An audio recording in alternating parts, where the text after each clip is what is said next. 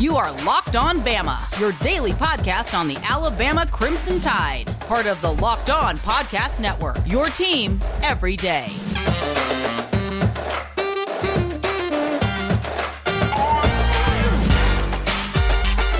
Hey, everybody, and welcome back in to Locked On Bama. Luke Robinson, that's me. Jimmy Stein, well, that's normally him, but today I got a special guest, a really special guest. If you're familiar with college football at all, you know the name Brad Edwards. He had been with ESPN for upwards of 25 years, I believe, and he is so kind enough to join us today with Locked On Bama. Brad, how you doing, buddy? I'm doing well, Luke. What's going on? This is I guess it's that time of year, you know, where you start to shift gears, and now we start to get serious about football being right around the corner, and it's still summer vacation and all that, but it's at the same time almost football season. Okay, well, let's just let everybody know what you're doing. You and I talked off air about how exactly I should introduce you, because Brad Edwards is a name that's synonymous with college football. I mean, I don't want to overstep here, but I think that's true. If you have followed ESPN at all, and I think that if you're a college football fan, you are addicted to ESPN come college football season, then you know the name Brad Edwards. Well, you're no longer with ESPN, but you are still an avid college football fan. You're a University of Alabama grad. So just tell us exactly what's going on with Brad Edwards right now. Yeah, it's complicated, much more complicated than the answer would have been in any of the previous 24 years. But I spent most of the off season just kind of focused on a book. That's been my really big project. And as soon as I worked my last day for ESPN, which was basically the national championship game, I was thinking about what I wanted to do next. And before I got started in whatever that next career thing was, I wanted to write a book on Alabama football. And obviously, with everything that's happened over the last 12 to 13 years, there's so much material. And I knew there was a lot there. It was a matter of just kind of putting it down, and that's what I did. So I wrote a book on basically the dominance of Alabama over the last 12 to 13 years, and not just that they're the best football program in America. We all know that. That's obvious, no matter who you're a fan of. But it's really focused on two things. One is how much better Alabama has been than everyone else, and then the other thing is that it is the greatest stretch of 10 or more years that any program has ever had in major college football history. And as you're probably aware, if you're listening to this, like, my experience at ESPN is with numbers, working with numbers. And so that's really the angle from which I come for this book, is looking at it through numbers, hopefully not boring people with numbers. There are a lot of graphs and charts, but it's really using the numbers to tell that story, like I said, of how much better Alabama's been than everyone else over the span, and just how amazing the span has been historically. And, you know, the truth is that we're probably never, ever going to see anything like it, not just from Alabama, but from any team for as long as we live. And that's just the kind of streak that it is. And, you know, we're just in the middle of it, and I think we've gotten numb to it, and I think Alabama fans, understandably, have just gotten to the point where they kind of take greatness for granted, and I just wanted to put it all on paper so that whether it's as soon as you buy the book or whether it's 10 years later when you take it off the shelf, you're able to really marvel at what you've watched since 2008, 2009, because it really has been remarkable. So that's what I've been doing, was writing that book. It's at the printer right now. It'll be out in August. And, you know, and then since then, I've just been working on some things that I can do to promote it. And one of those things is a series of videos that I know you've seen that just started a few days ago, counting down the 50 days till the beginning of the 2021 season. And I'm doing that through a series of trivia questions. And, at some point down the road, I'll kind of start to connect some dots with the trivia questions and the content in my book. But I wanted to do something that would be helpful for me as far as promoting the book, but at the same time, fun for Alabama fans and fun even for someone who has no interest in the book. And so that's what I've been doing lately with that trivia series. And you can check that out on my YouTube channel and various social media accounts. You know, Brad, it's so true. I've been waiting on somebody to write a book like this. I'm glad it's you. I think, again, because you're so analytics-oriented, that this will be even more fascinating. I'm looking forward to my signed autographed copy coming in the mail. But Brad, I'm dead serious when I say this, that you're dead on when it comes to people taking this for granted. My usual co-host on this program and I talk about it all the time, that everybody better revel in this now. When people say, well, Alabama fans, they're so hoity-toity, they're high and mighty. Well, we should be right now. I mean, frankly, this if you're not high and mighty now, you never will have another chance to be. So you better soak this in, because eventually this will go away. All glory is fleeting. But you and I noticed in your bio, I'm not trying to give away too much. You actually put this out there. You're about 50 years old. I'm 48. So it sounds like we were at Alabama around the same time. I graduated in 95. And I was a little spoiled back then because, you know, I was there for the 92 National Championship, which is still one of my favorite games of all time. And I was there for another practical undefeated season. Of course, we lose to Florida in the SEC title game in 94. But it was a fantastic run with Gene Stallings. But then when I get out of school, I'm also a huge fan for the Mike Dubose era and the Franchione debacle and the Mike Shula, whatever that was. So, I mean, I've been there for all these various things. And I think this new generation of Alabama fan, because now Saban's been here long enough, where once you started following Alabama and you're cognizant of what's going on around age 7 or 8, you know, you've had about 10 good years of not knowing what it's like to not be awesome. Oh, it's amazing, Luke. Like, I was thinking about this the other day. I was flashing back to when I was a kid. My dad went to Mississippi State, so I grew up a Mississippi State fan. And one of my earliest memories, like in really all of sports, is Mississippi State upsetting Alabama in 1980. Alabama was ranked number 1, 28-game winning streak, and I'm sorry to bring up painful memory for Alabama fans who go back that far. But it was obviously one of the all-time highlights of Mississippi State football. But the larger point is that I was 9 years old then, and that's really, even though I started going to games at like age 5, I don't remember the names of the players and exactly how the teams did until that time, around 9 years old. And like you said, it could be some people at 7 or 8. But if you take that and you apply it to today's Alabama fans and you assume, okay, most of them don't remember what the teams were like until they were 7, 8, 9 years old, then you've got a whole generation of fans that don't even remember Sean Alexander playing for Alabama. They might remember him playing in the NFL, you know, but they certainly have no recollection and maybe even no knowledge of what happened in 1992. Forget the Bryant era. I mean, that's ancient history to a lot of Alabama fans today. And so that's kind of the trick is, you know, when you're doing something like this video series that I'm putting together, the trivia questions, is how do you do it so that appeals to the whole fan base? Because there are a lot of Alabama fans out there that don't really go back before Saban, or they have very little knowledge. In fact, the first, you probably saw it, the first question I asked in the series, to me it seemed like about as easy of a question as you could ask.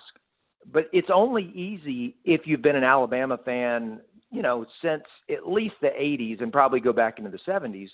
But the question was, how many undefeated seasons has Alabama had in the last 50 years? And, you know, as I thought about it, I'm like, you know what, there are a lot of fans out there that, you know, they probably stop around 2005. That's as far back as their memory takes them. And unless you've really studied it, you wouldn't have any way of knowing what happened before then. And so it's crazy. It's crazy just because there have been so many great teams and so many great players throughout Alabama history. And what they've done, you know, in recent years has not only left fans with no incentive, and I say young fans, I mean younger fans, with no incentive to go back and learn about the past and the great teams previously, because they're watching so many great teams now. They don't care about, the 70s and stuff like that. But the other thing about this is within the Saban era itself, if you take any other fan base in the country, if they had a team that had won 3 national titles in 4 years, like Alabama did in 9, 11, and 12, the players on that team and some of the moments from those seasons would be epic for the next 50 years. Like anyone who's a fan of that team, that is the thing that they would all remember, about their time of being a fan, those 4 years and everything that happened. And Alabama has that, 3 national titles in 4 years, but they've had so much success since then, more All-Americans, more titles, more first-round picks, all this stuff. And now, I mean, we're not even 10 years removed from 2012, and guys like AJ McCarron, you're like, oh yeah, I remember AJ. At most schools he would be a legend, and now it's like, well, he maybe wasn't quite as good as Tua and Mac Jones and maybe Jalen Hurts, and I mean, what school has that where you could have the type of success that Alabama had not even 10 years ago, and it almost becomes an afterthought just because the greatness just continues and continues and continues? No, it's a great point. I mean, you could do AJ McCarron with this same thing, but you could make the argument that, 12 years ago, Mark Ingram was the best running back in Alabama history, and now he might be the 4th best running back in Nick Saban's tenure. That's right. It just doesn't take long. Brad, let me go ahead and take a break really quickly here. Tell everybody about BetOnline.ag. BetOnline.ag is where you want to go to get that bet in. Look, you can bet on reality TV. You can bet on Major League Baseball. You can bet on the NBA Finals. You better hurry because that's going to wrap up pretty soon, it looks like. You can bet on college football futures. You can play poker. You can play blackjack. And you can use promo code LOCKEDON for a 50% welcome bonus. So if you put in $100, you'll get to play with $150. It's free money. I can't do any better than that. Free money is always fun. Go to betonline.ag and check them out today. It's an easy-to-navigate website, easy to pay in, even easier to get paid. Use promo code LOCKEDON. Also want to tell you about Built Bar. Go to built.com, BUILT.com. Built Bar, I love these things. They send me samples all the time. I go on and off keto diets because that's the best way for me to lose weight because I'm too old to exercise anymore. And so I'd like to go on keto diets, and I try them occasionally. And when I do, I love to use Built Bar because they are good for a keto diet. I only have about 5 grams of sugar, plus or minus, and they're delicious. They taste like a Snickers, but they're good for you, or Three Musketeers, whatever you're into. They're covered in chocolate, got several different flavors. Go check them out at built.com, and be sure that you tell them you heard about them from the Locked On Network. All right, Brad. So you brought up your little trivia thing going on, and it's very cool. You got a cool idea here. 50 trivia questions coming up, and I'm going to tell you, I mean, I'm not saying they're easy. I'm just telling you I nailed all 3 of them so far. I'm very proud of myself. But so what was the inspiration behind this? Yeah, that's a great question. Like I said earlier, it was trying to figure out a way to connect with Bama fans after having spent so long being a part of the national media. It's like, what can I do on social media where, I can start to make some contacts with some people who maybe they didn't follow me in the past because I didn't talk about Alabama enough. I mean, if you covered college football nationally, you spent plenty of time talking about Alabama over the last, dozen years. But you're also spending time talking about Ohio State and Clemson and, you name it, even a few other SEC schools. And so, I realized like there's got to be a way to just focus on Alabama, but at the same time, do something that isn't already being done by all the other people they follow. I know there are whole bunch of people who cover Alabama football in different ways, and That's why it's funny. I use the word focus on Alabama football for what I'm doing right now, as opposed to cover it.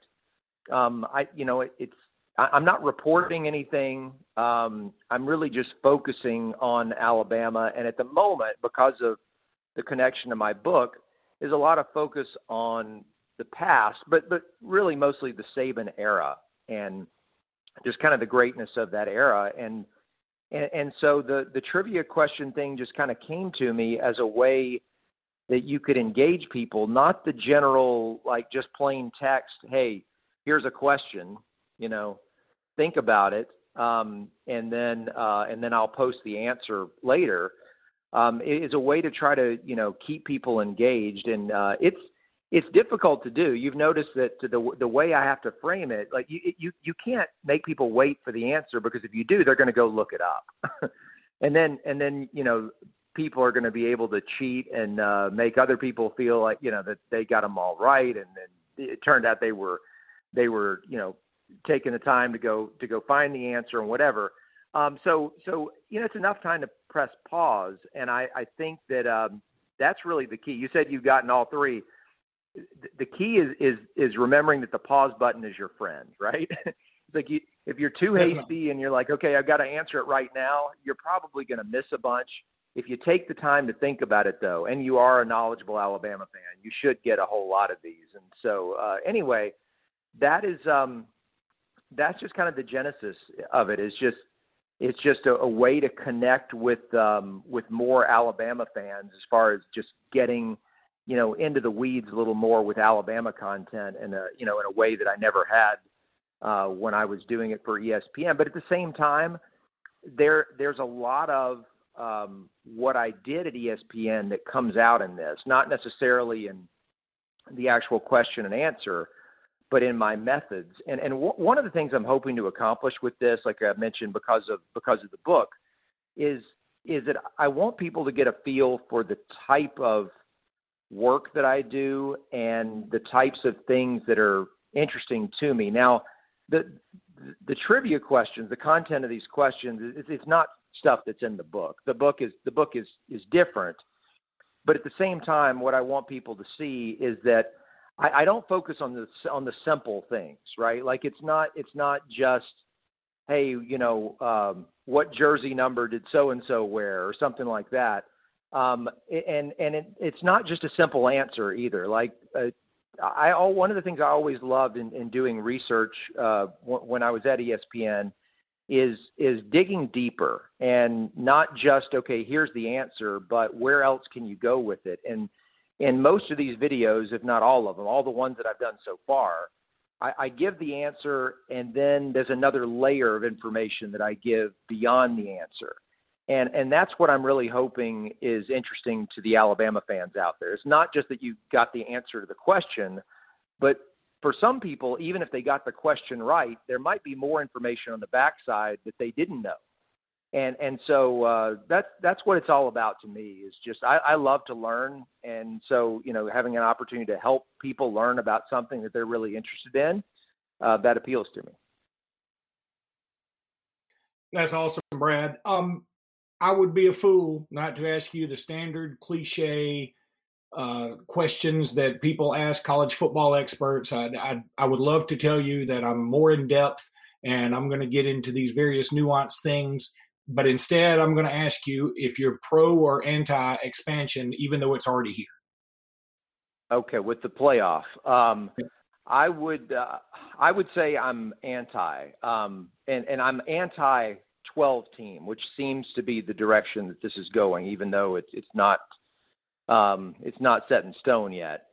The reason is because I really don't see what is gained from having 12 teams as opposed to 8. I'm all in favor of expanding to 8. I think what you're gaining is an extra round.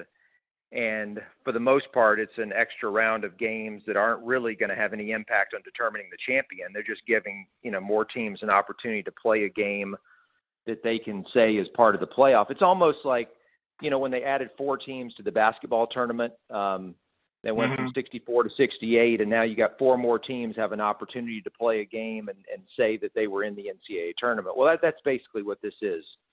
for college football. Four more teams get to say that they were in the playoff. None of those teams are going to win it. And I mean, to be quite honest, the thing that I really have a problem with is that, you know, yeah, you're giving access to more teams by doing this. But I really don't know that ultimately that's going to make a whole lot of difference as far as, you know, as far as what it does for coaches, what it does for players. In fact, I'm not even sure that the coaches and the players are as excited about it as a lot of people in the media and maybe certain fan bases are, because I think for the players, it's okay. I mean, look, you would rather get a chance to play in the playoff than not have a chance. I don't think there's any question about that from the player standpoint, but you talk to players who are on the teams who are playing for the programs where they would assume that they're going to have a really good chance to be in the playoff already. The possibility of having to play an extra game is not all that exciting to them. I think for coaches of those teams, an extra game is not all that exciting. I mean, I think about it from like the Alabama standpoint, and, you know, go back to some of those teams like, you know, 2016, 2017, and think about some of the key injuries that Alabama sustained either in the SEC championship game or national semifinal, and players who had played most of the season and then weren't available for the national championship game because of a late season injury. Every round that you add is going to look, I mean, if you're as good as Alabama, you don't have to worry about the 8 seed knocking you off. But what you do have to worry about is somebody tearing an ACL against an 8 seed and not being able to play against the 4 seed and the 2 seed. And so that to me, and I realize it's not about the best teams. That's not necessarily the reason that they're doing it. And that's not what's necessarily in the best interest of the sport overall. But just kind of coming from not just the Alabama angle, but I focused so much on covering the elite teams in recent years that I kind of look at things through that lens. And I think I'm more interested in, is the best team being given the best opportunity to win the title? The best team might not always win it, but it's going to win it more often in football than any other sport. And I think the more games that you make them play, the more you might be, you know, decreasing the chance that the best team wins, not because they're going to get upset in an earlier round, but because they might not be at 100% in a later round. I'm 100% with you. I'm an anti-expansionist, but it's happened, so I'm embracing it. I've always said that I don't know why we feel like we have to kowtow to smaller teams that, you know, are just raising their hands and complaining when they don't have to go through the same rigors as the SEC or even the ACC, Big 12, Big 10, whatever. And, you know, everybody loves to talk about the NCAA basketball tournament. And, you know, the problem with that I have with that, I think there are too many teams in that, number one. And number two, it's all about who gets hot late, which makes the initial games on the front end of the season less meaningful, which is something that college football has always been built on. The regular season is the best regular season in all of sports anywhere worldwide. And so I wanted to keep that, but I understand change is inevitable. This is going to happen, and now you couple it with the problem I have with everything, and please give me your input. The changes we're seeing now with the transfer portal coming up, and it's basically the NCAA saying, yeah, go wherever you want to, whenever you want to, however you get there, bus, train, automobile, doesn't matter, boat, or – you know, get signed for whatever deal you want to. Texas A&M fan site is giving a couple of guys $10,000 each to do interviews, exclusive interviews. And now, of course, expansion. So all of a sudden, all these changes are happening at one time. And I don't know how it doesn't fundamentally change the DNA of the sport. It's going to be really interesting to see what happens, because you're right. There are a number of major changes that have occurred all at once. And will things just kind of stabilize? Well, they will stabilize, obviously, at some point, but I guess the question is, will they settle back into being what they were before, or is it going to, you know, upset the balance of things? Now, if I were to say it's going to upset the balance of power, I would say 90% of the people who follow college football will be all for that. I mean, they've been trying to do that for years, upset the balance of power. I mean, you look at, and I know people focus on how dominant Alabama's been, but you look around the country, and it's not just Alabama. I mean, you look at what Clemson has done in the ACC, what Ohio State has done in the Big Ten, what Oklahoma has done in the Big 12. It's the same teams year after year. The crazy thing is we've never had a playoff with those four teams. Many times it's been three of those four. There's never been one with all four, but those four are dominating the four best leagues year after year. So people want to see that change, and maybe this will in some way contribute to that. But all in all, yeah, it is just causing a lot of chaos. And the question is that when the dust settles, you know, will the sport be better off for it? You know, you look at this year and you look at the number of, you know, players who, whatever you want to call them, super seniors, or, you know, the guys who are coming back for one more year who normally would have been finished last year. You know, Alabama lost most of its guys in that category because their guys went to the NFL. But for the teams that had those seniors that weren't good enough to play in the NFL, they've got them back another year. And so now this is going to be one of those, and it's only going to be for 1 year. It's just going to be for 2021. You see in basketball a lot of times that whole experience versus talent dynamic, where you get a team like Kentucky that's got all these freshmen who are unbelievable, and they're all these one-and-done guys, but they haven't played together very much. And they'll run into a team that's got a bunch of seniors and juniors that have played together for years. And, you know, in a given game, the more experienced team might win, especially when you get into the tournament. You're going to get some of that in college football, where teams that don't have that roster full of 4 and 5 stars now all of a sudden might have, you know, like 30-something seniors. And, you know, can a team like Iowa State, for example, can they be good enough to win the Big 12 with that type of roster? I have no idea. I mean, we'll see. It'll be fun to watch. But then you wonder, okay, what's the fallout like after this year? I don't think it's far-fetched to think that, hey, after 2021, that the most dominant teams actually end up dominating more because they weren't really as affected by, you know, having all the players leave at once like they will after this coming season. So there are a number of ways it could go. You know, the name, image, and likeness stuff is a whole nother thing. And I still think that 2 years from now, it's going to be very different from what we're seeing at this moment. Although I will say I am mildly encouraged by the fact that up till now, there really hasn't been a report of anything major that would fall into the reckless category. Like you haven't heard the booster who owns a company doing whatever, like hiring, you know, some 5-star recruit to be the spokesman and paying him $200,000 in order to do it. And, you know, a lot of fans have been fearing that that's the type of stuff that would happen. And my belief has always been most people who have a lot of money, they didn't get it by being stupid, and they're not going to start being stupid now. I know a lot of us, when it comes to our fandom, we have a tendency to lose our sense and get emotional, and I'm sure that happens even with millionaires. But for the most part, I don't think guys are going to waste money on stupid things. And look, football, more so than a lot of other sports, you may be a 5-star recruit, but there's a decent percentage of 5-star recruits who don't become NFL players.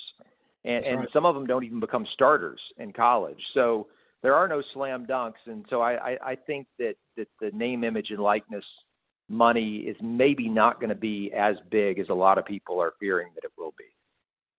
You know, Brad, and every time they try and put in, quote unquote, a Saban rule, guess who finds a way through that loophole? It's Nick Saban, because you can't create rules to outsmart people who are smarter than you.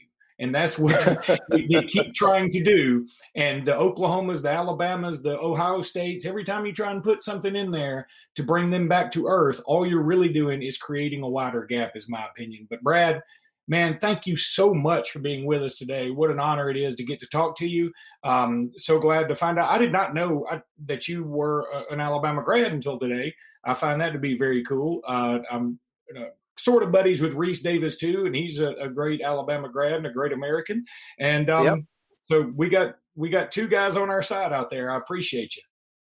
Well, that's awesome. I'm really looking forward to this season. It's going to be the first time in a long time that I've been able to, just watch Alabama play and not have to worry about what these other teams are doing. And I can kind of, watch it from a fan's perspective, I guess is the way to say it, which is something I haven't really been able to do since I was in college. So that's exciting, and I can't wait. All right, buddy. Brad, thank you so much. And for everybody out there, catch us next time. And until then, Roll Tide.